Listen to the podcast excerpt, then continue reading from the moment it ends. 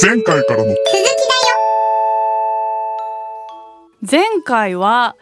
性格の変化と安定性というテーマでお話ししてきましたが、年をね重ねていくとあのビッグファイブのその誤因子がこれは徐々に上がっていくとかこれは下がっていくみたいなね傾向があるってことがね分かりましたけど、その上がり下がりの幅というかもうバーンって結構分かりやすく上がるのか、いやもうじりじりほんのちょっとしたことだよみたいな感じなのかがあの気になるので先生にお聞きしたいんですけど、どうでしょう。はいえーと、やっぱりですねこの誤因子で幅は、えー、違っています。おであとですねその上がり幅についてはこの手の研究いくつかありますので、うんえー、確固たるですね完全に安定した結果が得られているわけではないんですけれども、でもやっぱり方向性は全部どの研究でも一緒で、神経基調傾向が下がって勤勉性が上がって協調性が上がってというのはですね、日本でも見られるし、うん、海外でも、うんえー、見られます。で幅の大きさについて言うのであれば、うん、勤勉性と協調性が、まあ、幅が、えー、大きい、まあ、というふうに表現するのがちょっと難しいところではあるんですけれども、まあ、割と上がるぐらいの表現にしておきましょうかね。なるほど、はいえーうん、で経験の開放性の低下はちょっと下がるぐらいですね。そんなに劇的ではないですね、うんえーはい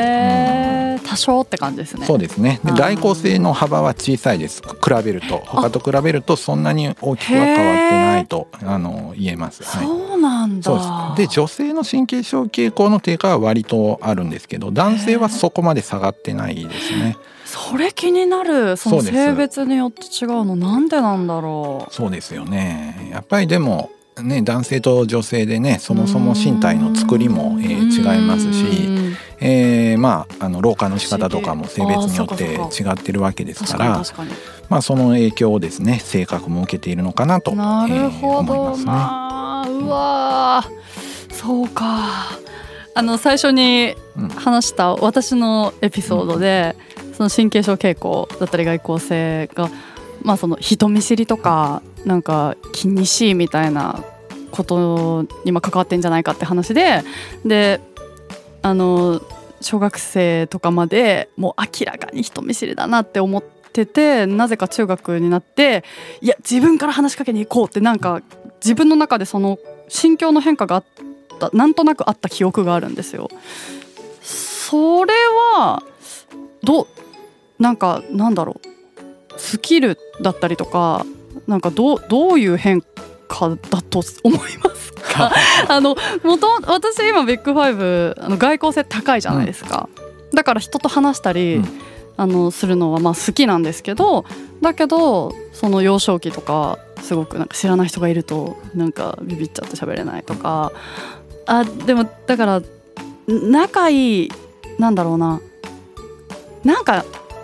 あすごい場面によってすごくねあのあったんですよね。そう慣れてるとか自分のクラスとかだとあの学級委員とか代表とかやって思いっきり前に出てたんだけど、先輩とかなんか怖いみたいな慣れない人がいるとめっちゃ縮こまるみたいな、うんうん、そういう感じだったんですよ、うんうん、なるほど、はい、やっぱり今の話を聞いてると、うん、あの慣れてる前ではたくさん前で喋ったり、はいえー、クラスのリーダーでちょっとお調子者みたいなことをしてたとすれば、はい、やっぱ外向的だったんじゃないかなというふうには思うんですけど、それでも神経症傾向の高さもあるし、はい、怖いっていう気持ちがあってそれを解消する方法も持ってなかったし、人に話しかけに行く必要があるっていうような立場でもなかったわけですから、だから、まあ、外向性はあるんだけれども、うん、人にそんなに話特に先輩には話しかけに行かなかったのが、うん、まあ幼少期とか小学校、うん、でも中学校ぐらいになると、うん、まず部活動が始まりますし、うん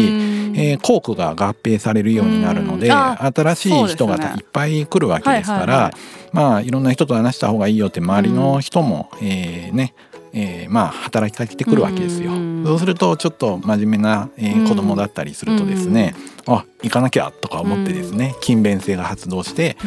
ここで話しかけに行くようになって、えー、まあ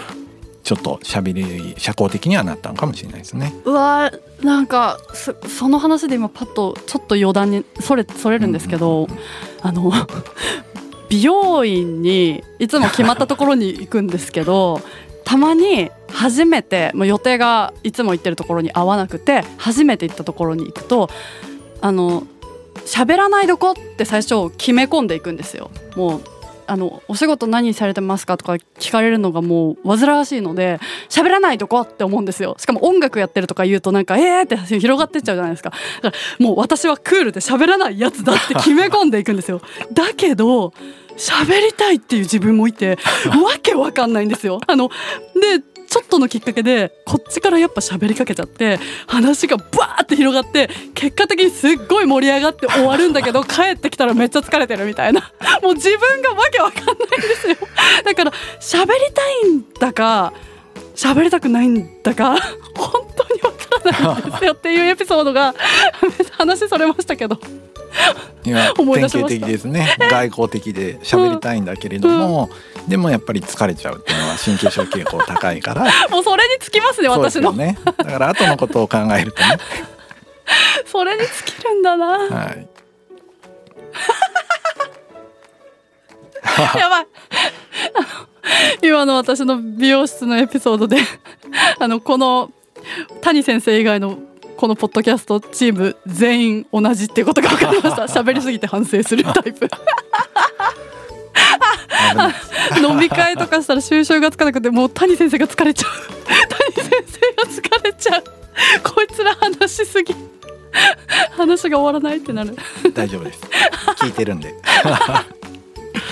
いやなんかちょっと話それちゃいましたけどということで性格の変化と安定性というテーマでにかいにわたってお話ししてきました。ビッグファイブ。さあこのね前編後編と分かれたにかいの、まあ、まとめとしましてはビッグファイブは変化するとも言えるししないとも言えるという結論ですね。その通りです。うわすごい結論だこれは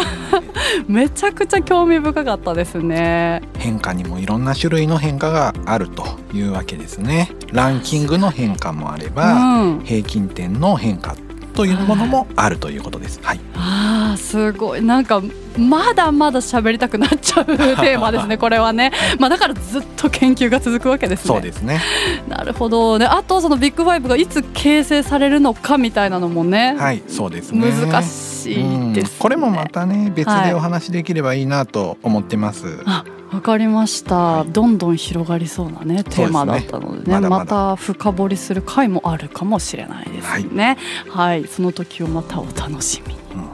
次回は私の心はどこから生まれてどこに行くの？ビッグファイブの形成と進化論の性格はどうやってできるの？編です。大人より感性が豊かで性格の変化も大きいように感じる幼少期。性格、心はどう作られどう変化していくのか。お子さんを持つ親御さんや子供と接する機会のある方々も必聴の内容。次回もぜひお楽しみに。この番組では今後もビッグファイブ分析を通して私って何者を紐解いていきます。今後も毎週月曜木曜に配信していきますので応援の意味も込めて番組のフォローをよろしくお願いします。フォローしてると通知が来るので聞き逃すこともないですよ。また番組への疑問質問ご意見なども概要欄のアンケートフォームからもしくはツイッターでハッシュタグ心理学雑談とつけてツイートしてください。お待ちしております。そして同じく概要欄からビッグファイブ診断が受けられます。まだの方はそちらもぜひ診断して自己分析してみてください。友達や家族と一緒にやって比較したりするのも面白いと思います。それではまた次回お会いしましょう。さようなら。ZIP-エフエム ポッドキャストをお聞きのあなた、様々な ZIP-エフエム グッズを販売しているオフィシャルストアから ZIP-エフエム 史上最高音質のワイヤレスイヤホン ZIP-エフエム Earbuds by Zeeny が好評販売中ですよ。株式会社ネインが運営するヒアラブルデバイスのブランド Zeeny、 その Zeeny が日本国内で独自にユーザーの声を反映し音声チューニングをして高音質を実現したワイヤレスイヤホンに今回 ZIP-エフエム で録音したみたいな操作音ボイスを収録。外音取り込み機能や防水、落下防止に加えワイヤレス充電にも対応しています。今聞いているこの番組もぜひ Earbuds by Zeeny で聞いてみませんか？今この Earbuds by Zeeny を ZIP-エフエム オフィシャルストアにて税込み送料込みで いちまんごせんえん、数量限定で販売中。詳しくはこの番組の説明欄の最後にリンクを貼っておくので、ぜひチェックしてくださいね。 ZIP-エフエム オフィシャルストアからのお知らせでした。ビッグファイブ、私って何者？心理学雑談では月額ごひゃくえんでサポーターを募集しています。サポーターになっていただいた方には番組オリジナルステッカーをお送りして、月いっかいの収録の一部を見学してもらいながら質問にも答えていこうと思います。詳しくはこのエピソードの概要欄からチェックしてください。あなたもこの番組の輪に入りませんか？たくさんのご参加お待ちしています。